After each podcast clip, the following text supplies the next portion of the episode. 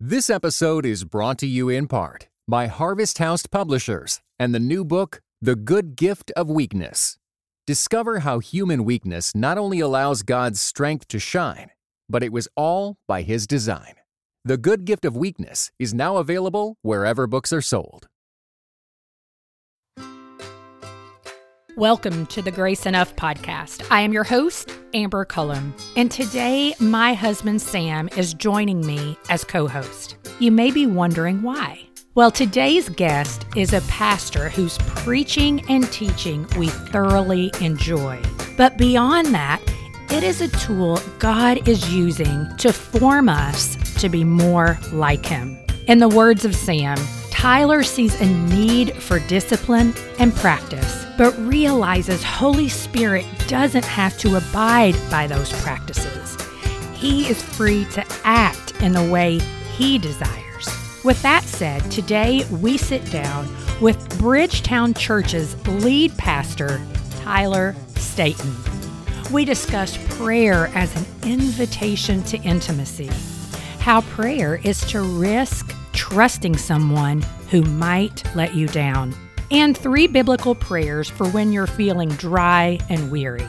The primary focus of our conversation today is prayer, which Tyler writes extensively about in his newest book, Praying Like Monks, Living Like Fools. As we begin, if you're a lover of books like I am, I want to invite you to a free resource eight books that were influential in ways that surprised me.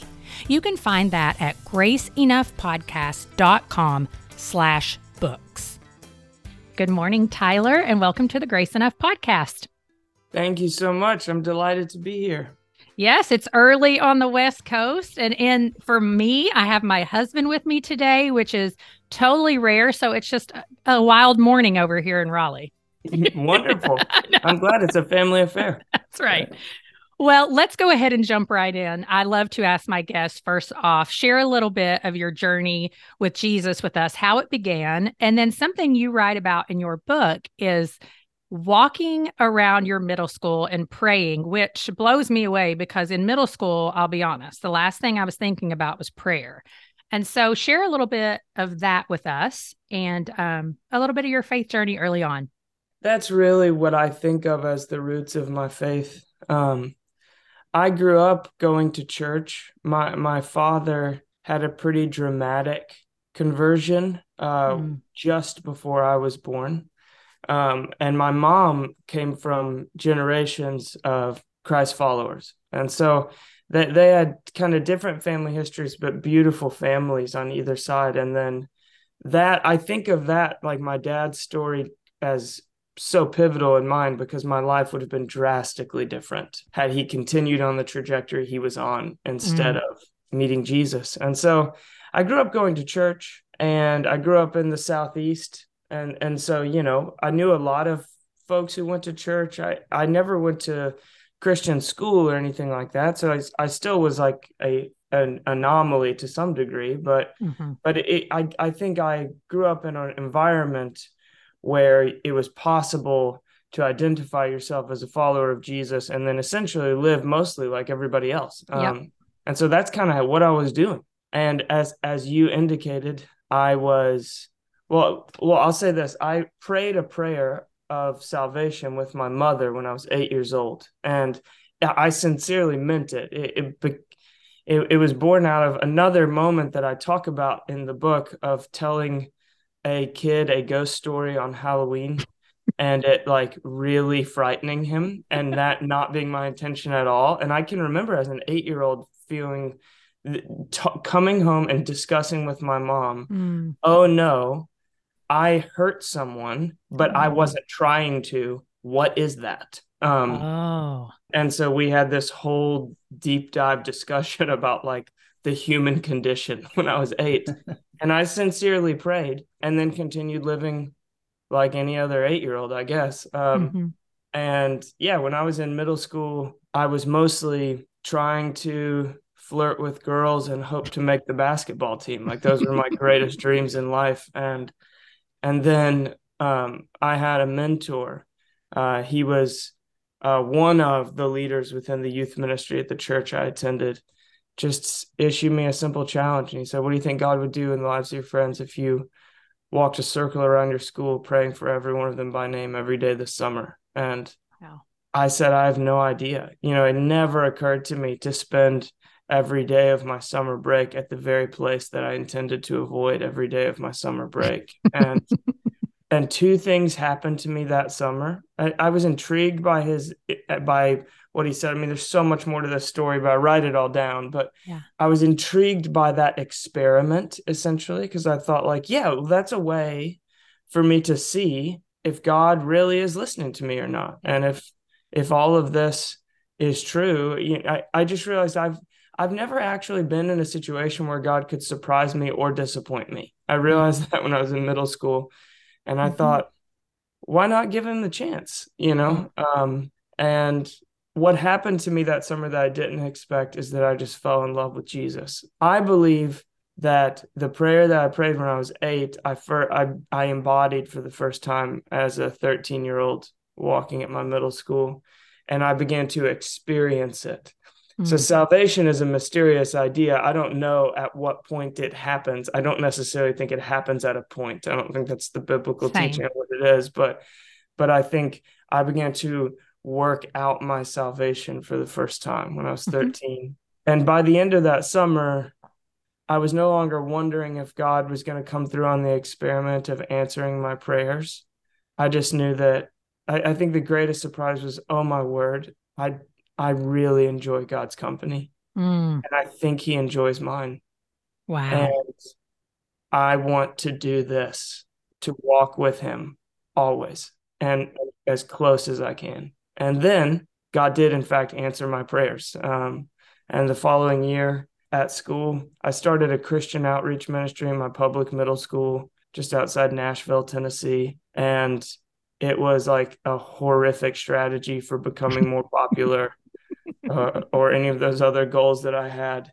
And it was, uh, you know, I always I tell in the book, and I always share that I, I had no idea what I was doing. Truly, my strategy for leading it was Wednesday mornings at six thirty a.m., which is the worst time to host anything.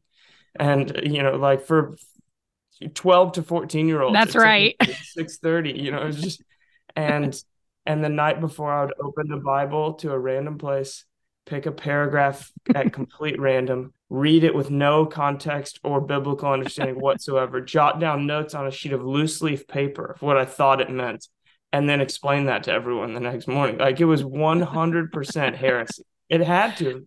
And, and, God and used it.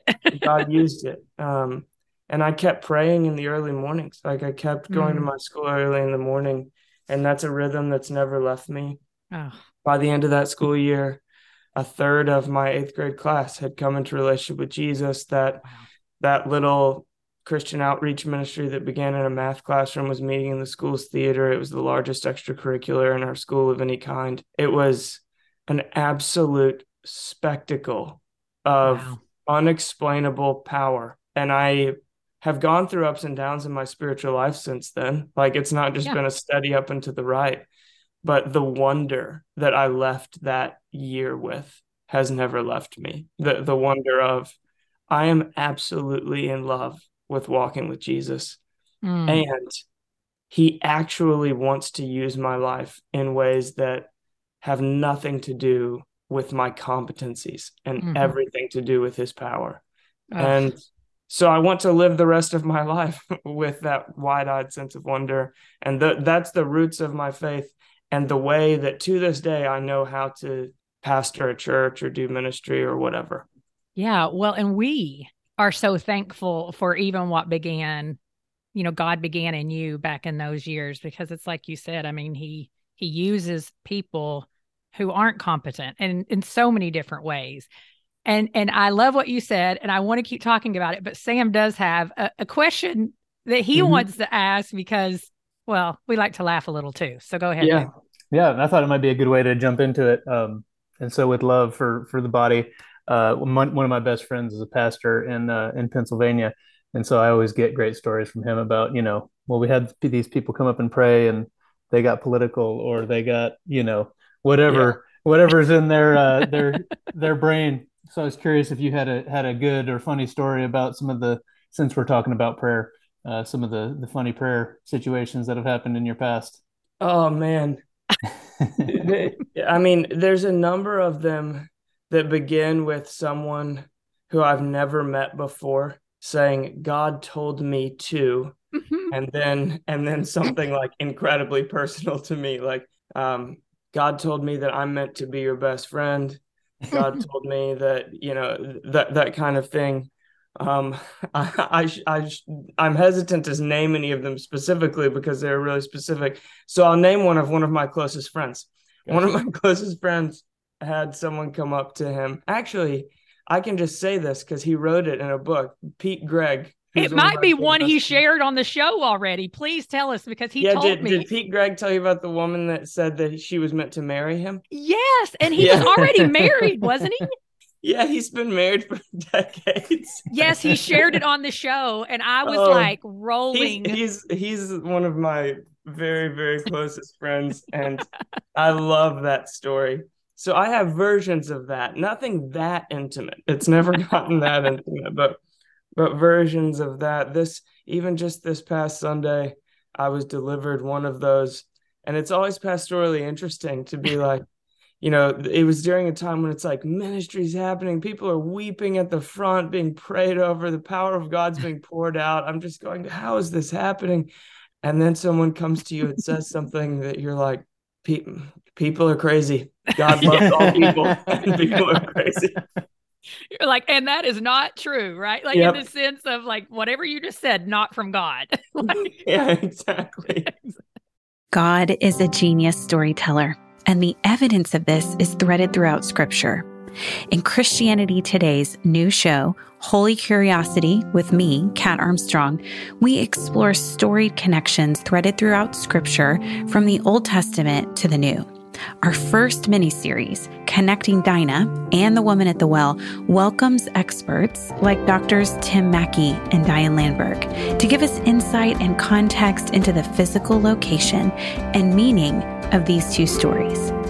These stories will spark holy curiosity in your own faith because once you see these connections, you can't unsee them. God wastes no person, place, or thing. Listen and subscribe to Holy Curiosity with Kat Armstrong on your favorite podcast platform. Well, on page five of Praying Like Monks, Living Like Fools, you write Most of us get about knee deep in the Christian life, discover that the water feels fine, and stop there. We never swim in the depths of the divine intimacy Jesus won for us. How would you describe some of what we're missing when we stay knee deep? My my experience is that people typically relate to prayer in one of two ways. Um, and both of them are a drastic minimization or mm-hmm. limitation mm-hmm. on what prayer is. So one would be like a a health kick almost, or, or a personal training routine or whatever, oh. where where prayer is something I do that I don't like to get a result that I will like. So so prayer is mm. uh, going paleo so I can shave off a few pounds, or paleo or prayer is, you know, eating celery when I really want a Snickers bar or whatever, because what I want, it the, the result I want, I'm willing to sacrifice for now. But then that that frames prayer as a sacrificial act, mm. as something that like I'm doing that's difficult, that isn't uh ultimately gratifying to my soul.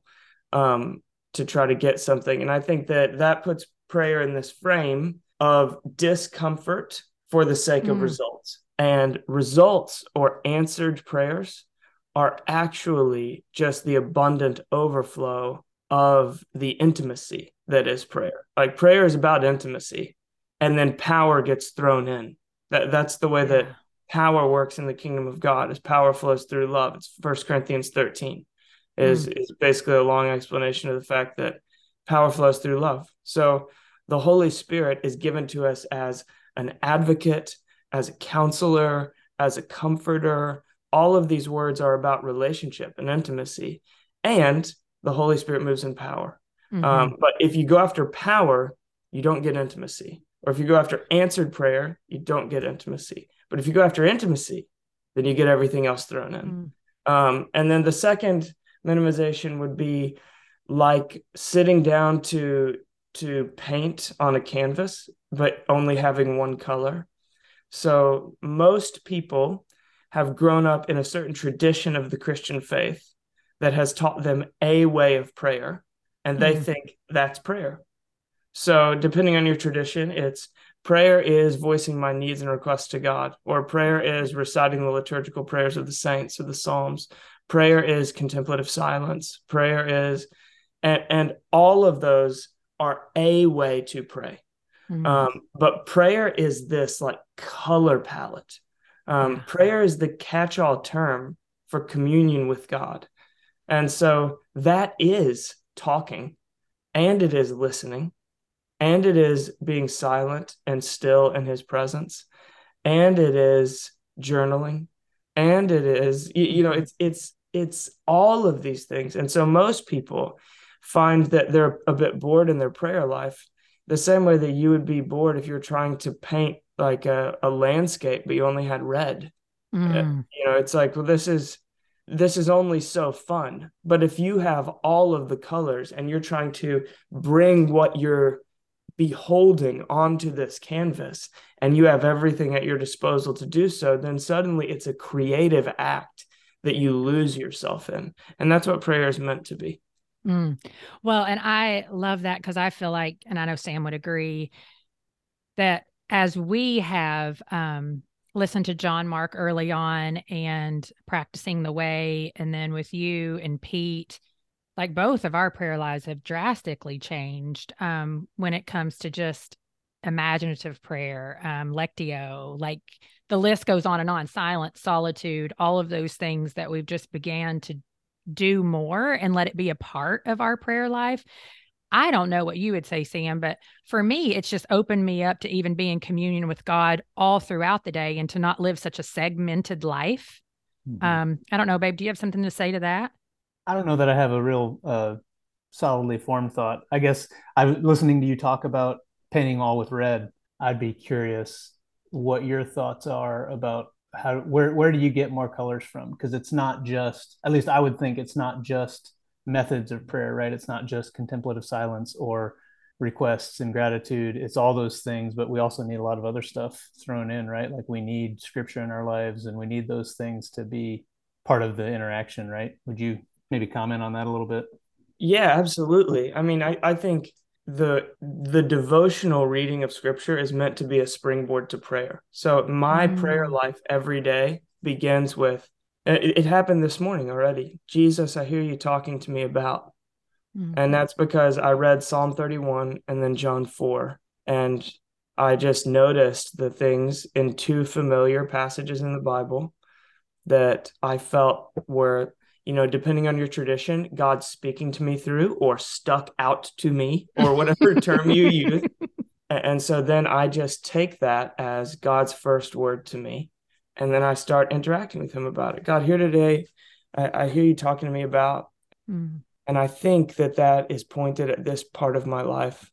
And so I want to hold it before you right now and and say, here's what I hear you saying so far. Here's how I think I'm meant to live in step with your voice. And I want you to keep talking to me about this. Um, Mm.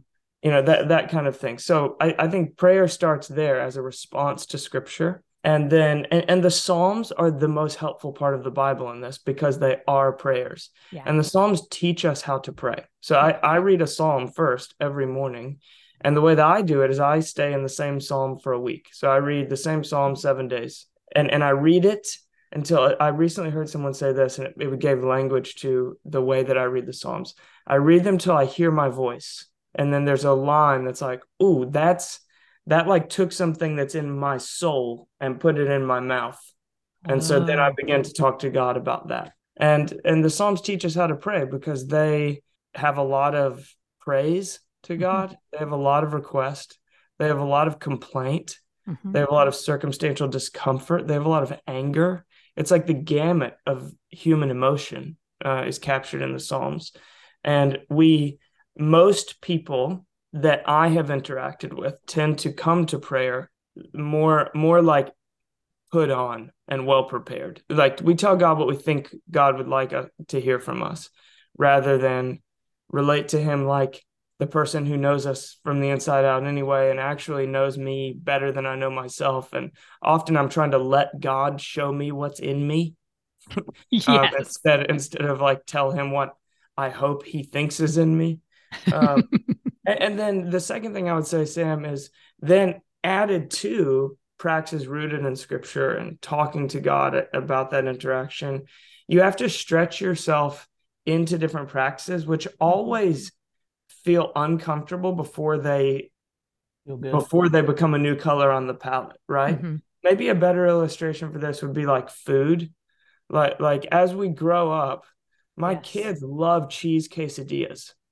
But when I go yes to a Mexican restaurant, I never order the cheese quesadilla because I'm brother. like, yeah, I'm like, guys, do you know about fajitas? or, or you know, and but but the thing is, is like you have to the first time you taste a bell pepper, you're like, ah, I just I want the cheese quesadilla. This doesn't taste very mm-hmm. good. It's it's got you know, but but then your taste buds mature and you begin to crave this broader range of flavor. Right. And and we have to allow prayer to do that to us as well. So if you begin a practice of daily sitting in contemplative silence for 2 minutes, uh it won't feel good. Nope yep. for an extended period of time. Yep. And then it will become so sacred that you can't imagine how you ever prayed without it. Yes. And, and so I would just say, like, you also have to entrust yourself to God. You have to surrender control over your own spiritual formation mm. and say, okay, God, I'm going to give you some silence. It's okay if you do nothing with it. It is just an offering to you. And mm-hmm. over the course of time, it could be today or it could be over the next year, but over the course of time, will you take this and make it a place of encounter? And then the final thing that happens is when you begin to experience God in these different practices, then what Amber was saying begins to occur where your whole life becomes a prayer. Mm-hmm. So my my most profound moments of prayer are all accidental, but I do have a very intentional morning, midday, and evening prayer practice. But all it does is is keeps my eyes open to God in in a variety of ways all throughout the day. And then I find myself like last night, I sat in conversation with my wife, and what she was sharing with me, I was able to like connect with God in a way that I wasn't saying out loud to her or anything, but it made like a sitting up a little bit too late conversation with her into me, her, and Jesus are in this room together right now. And that's true all of the time. That's John chapter one. Like the true light has come into the world, but the world did not recognize him. But to those who did uh, mm. receive him, he gave the right to become children of God. This is the the tragedy and the miracle of the incarnation is yes. that God has made himself of like he's put himself in our midst. And yet sometimes even those who who know the scriptures the best struggle to recognize him. Mm. I could um, go several directions with that, but I want to go to the Psalms because it never fails when I encourage people to purely be honest with God, to really come before Him with just open honesty, bravely. Um, and when I, you know, they go from this blank stare to this nodding of head until I say, you know, David said things like, The Lord is my shepherd, I shall not want. But he also said, you know, how long, O Lord, will you forget me forever? Um, why why is it that you think people really struggle to be honest with God? To, like you said earlier, come to them all put together and act like that they're telling him something that he doesn't already know. Like, have you seen why you think people do that? Have you seen people really shift in how they interact with God as they've begun to develop a daily practice? Yes. I mean, definitely, I've seen the shift. Watched it pastorally in the community that I led in Brooklyn and now at mm-hmm. Bridgetown here in Portland. And it is, it, it, it is the most beautiful sight to behold because the romance, for lack of a better term, of prayer comes alive when people start being honest with God. Mm-hmm. Um, and they feel they begin to be wooed by him and like smitten with him. Ah. And and and but why don't they? You know, gosh, I don't know. I I can look into my own soul to try to answer that because it took me a long time to to learn and I, I'm still learning every day. Yeah. To be honest with God. I prayed this morning and it took me a while to get through the clutter to mm-hmm. to discover like what what am I bringing to him in my naked self to use the mm-hmm. Genesis imagery. And I would say for me it's probably because I really really like to be thought well of because in every other environment of my life I'm culturally trained to present. Yeah. We all like we interact on internet profiles where we present our best self. Yeah. and this isn't bad actually. It just is. Like we learn a way of being where we're having a horrific day and then we see someone and say, "Hey, how's it going?" You know, we, like we just mm-hmm. learn to put on mm-hmm. a present a presentable self yeah and that and in some ways like i said it's not bad it's just neutral like it would in some ways life would be much more difficult if everyone just like emotionally unloaded every time you thought. absolutely saw them. you know so so it's it, this isn't a cultural critique i think i'm just naming you know so many things about the way that the world works are counter to the gospel mm-hmm. and that's because all like the very soil has been corrupted by sin. And so the air that we breathe is steeped in a distortion of the way we were made to relate to God and each other. Well, and is it, do you ever feel like, too, though, it's a lack of people feel like they're not being quote unquote reverent to God? Like, I feel like sometimes it's even what we receive in church culture. Like, it's a lack of reverence where I'm like, no, you can be reverent and be honest. Yeah, and you know, you can swing the pendulum too far as well. Mm-hmm. Like the, the thing you'll notice about David in the Psalms is he praises God more than I hear basically anyone yes. in their prayers. And he says, I, I mean, just to be completely honest, there are heretical things in the Psalms, like things that are out of line yeah. with the story of scripture that David says to God in his biblical prayers. and so the question we have to ask is how on earth did those get preserved in the Bible? Um, and and the answer is because they teach us how to pray. So when we pray, we have to praise God because that puts us in touch with a truer reality than the one that we're facing in our circumstances. So what I fundamentally believe as a follower of Jesus is that there's an invisible kingdom called the kingdom of God that's invading the one that I can see. And mm. that the way that my circumstances affect me day in and day out is not the truest thing about me or the world. Mm. And that doesn't mean that my circumstances or emotions don't matter. They do. But it means that unless they are framed in the truest reality, which is the kingdom of God, that is the only one that will last, then they are distorting the way that I see reality.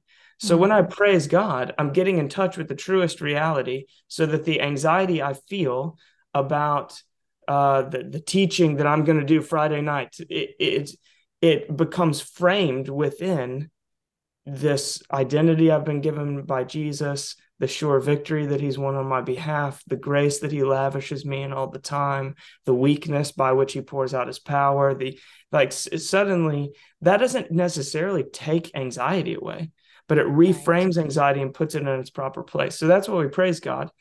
And then we're honest with God um, because if we're not, then we actually don't get uh, like his kingdom can't get to my anxiety if I don't mm. just name it and name what I want him to do and name maybe my disappointment with his slowness to get it done or something yes. like if, if, we're not naming those things to God, then it's almost like we're not closing the gap between his kingdom and my life. Mm-hmm. Um, And that's what we're doing when we pray those two ways. When we praise and then when we pray honesty, we're just closing that gap. Well, and the honesty part too comes in with I think about relationship. You were talking about your wife earlier, and even with Sam, like when we're not being honest with one another, um, not disrespectful, that's not what I'm saying, but honest with one another, there is a lack of intimacy. And that's what you're talking about through prayer. Like prayer is more about intimacy with God than it is answers. And so, how can you have in- intimacy if there's not honesty? Yeah, you can't. that's right. You can't. Yeah. Sam, go ahead. Yeah, I guess to that, an intimacy like that only happens at five thirty in the morning. There's no staying up late with this one, by the way. Uh, That's what you were saying. You were saying that about your wife, and I'm like, oh, that sounds that, like our five a.m. conversations. Us. I can't uh, stay up past like nine o'clock. Yeah, neither so I think... can I. That's why I was. That's why I was praising God. I was. I was struggling, and then it was amazing. But is your wife an early bird too, or no? No. See, no. that's the thing. I realize that it really is a gift in our life because he and I both are early birds because I sometimes think, would we ever have conversation if we did it? Because I literally am falling asleep with the kids at like 8 30 at night. Yep. All the time. So yeah, uh, Tyler, and I think you kind of spoke to this already, but for the chronically religious, uh, what what guidance would you offer when prayer becomes a chore mm. instead of a joy? That's the rest of the question. I guess I left off some of it. Yeah, I mean, I I think some of the things that we've already talked about, I, I would say, number one, begin to talk to God about that reality. Mm. It's kind of like, again, the Holy Spirit is called a counselor by Jesus on the final night of his life repeatedly. Um, so if if a relationship is feeling like work without joy, then you go to a counselor and you talk about that. That's how you try to pursue healing in a relationship. Mm. And so I think you have to invite the Holy Spirit to become the counselor between in the space between you and the Father, you know, and say, "Hey, God, I I don't like this. I'm not enjoying time with you. It feels like work." And then you need to begin to articulate the why. You know, why is this feeling like a chore? In the same way that you would in any other relationship. Because if you can't define, like, this relationship doesn't feel good to me, then you also can't experience healing because what what is the party on the other side supposed to do with that uh, other than guess um, and, and so so much of our praying is for us not god you know so much of it is as i talk with god about this the counselor that is the holy spirit begins to show me myself and show me this is why prayer feels like a chore to me but it is the it is in the active conversation, the trying, um, that the like showing up with God that that gets unveiled. And then the second thing I would say is you should dive into some practices that feel like mm-hmm. a stretch to you in prayer, yeah. um, because you just might be painting with a single color. Mm-hmm. And remember that those practices will hurt before they help. Mm. And and hurt not like weaken your prayer life, like they just won't feel good. That's yeah. yeah. Well, and something else in that you do write about is pray is to risk trusting someone who might let you down. And I do think that that particularly people who maybe have come from a family setting or a relationship setting where they've been really disappointed, they struggle with that trust aspect of prayer. Dig into that a little bit for us because you write beautifully about it in the book? Mm. I think what I would say is I hear a lot of prayers that I'm like, I don't know if you would have any idea if God answers that or not. Mm. You know, like it it feels almost like you're covering for him while you're asking him. Oh, you know, like yeah. God, please do this. But if you don't, it's okay. Your your will mm. is better than my will and you, you know or just like the the vague request of you know god provide for da da da but it, it just we keep things in vague terms. And i think often the truth is sometimes that's like a really beautiful theologically rich way of making a request. Um, and only the the person praying knows where the prayer is coming from you know? But sometimes it's protecting myself from disappointment mm-hmm. because prayer is both the place of greatest wonder and love and the place of greatest pain if you truly walk with Jesus in prayer. In this, because again, just to come back to the, it, it is a relationship. So the people that are closest to me have the greatest ability to delight me, to love me, and to hurt me. Mm-hmm. Um, and they will inevitably. My I can hear my children upstairs waking up. And over the course of my life, my children will delight me more than anyone ever will and will hurt me mm-hmm. more than anyone ever will. And that's what I'm signing up for.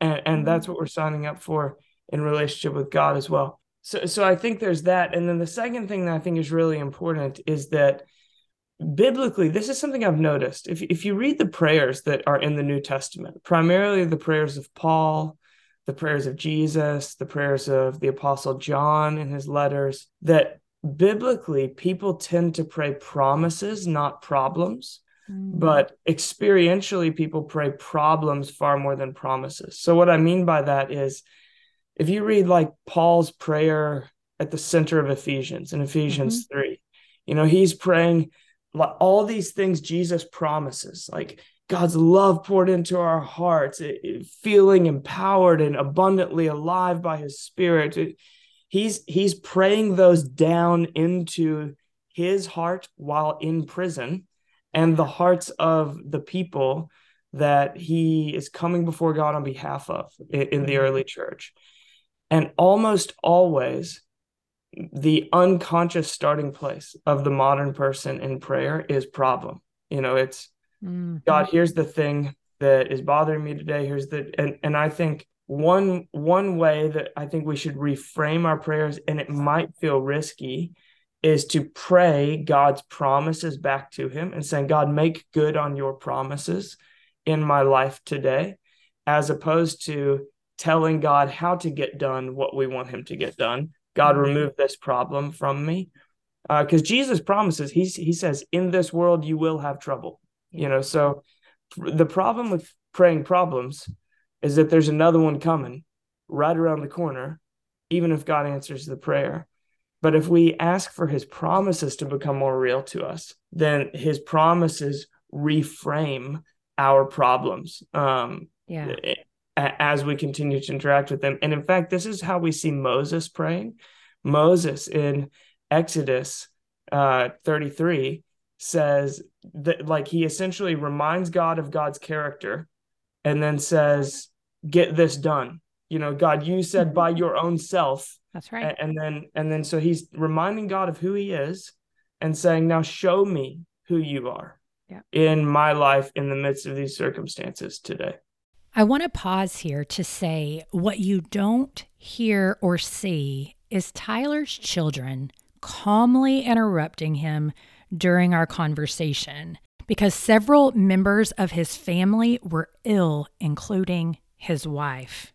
It was a sweet and, might I say, real life encounter that you will hear us reference as we close out our conversation.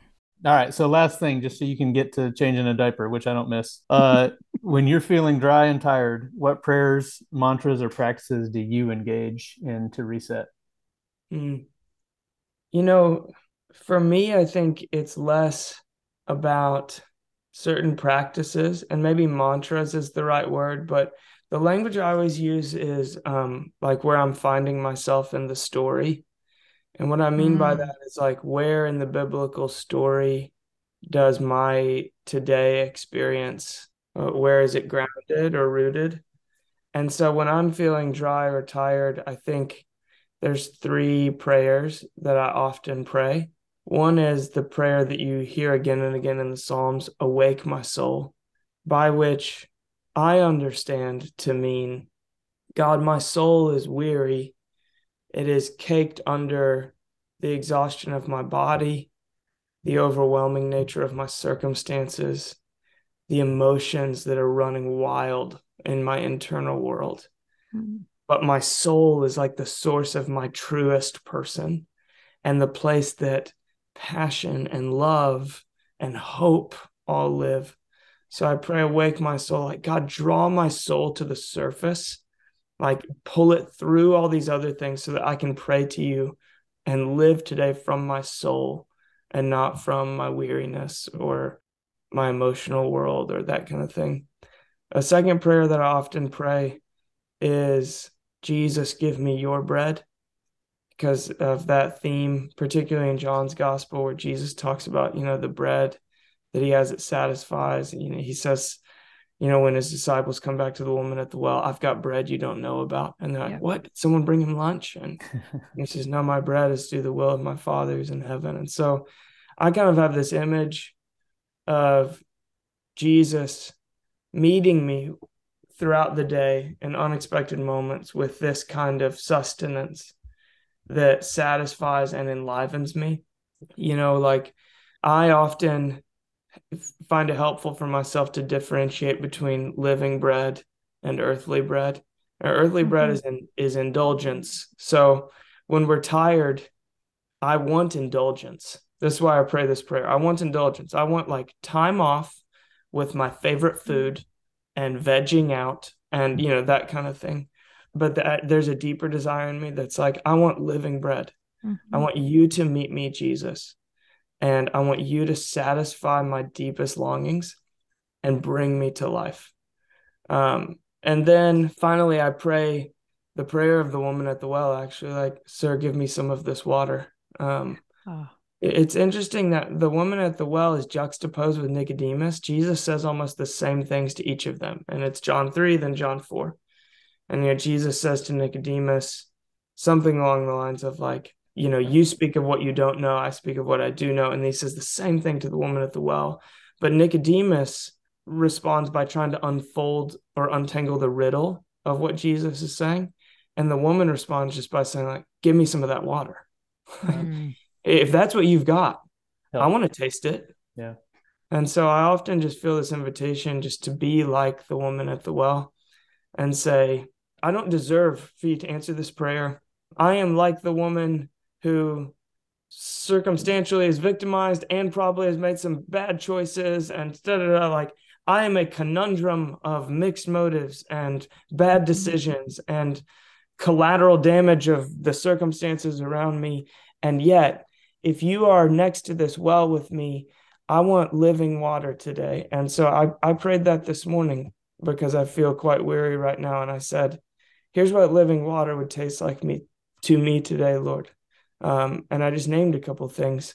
Yeah. So when I'm feeling dry and weary, I, I find myself in one of those three places and mm-hmm. awake my soul or give me the bread that satisfies or sir, I would like some of that water.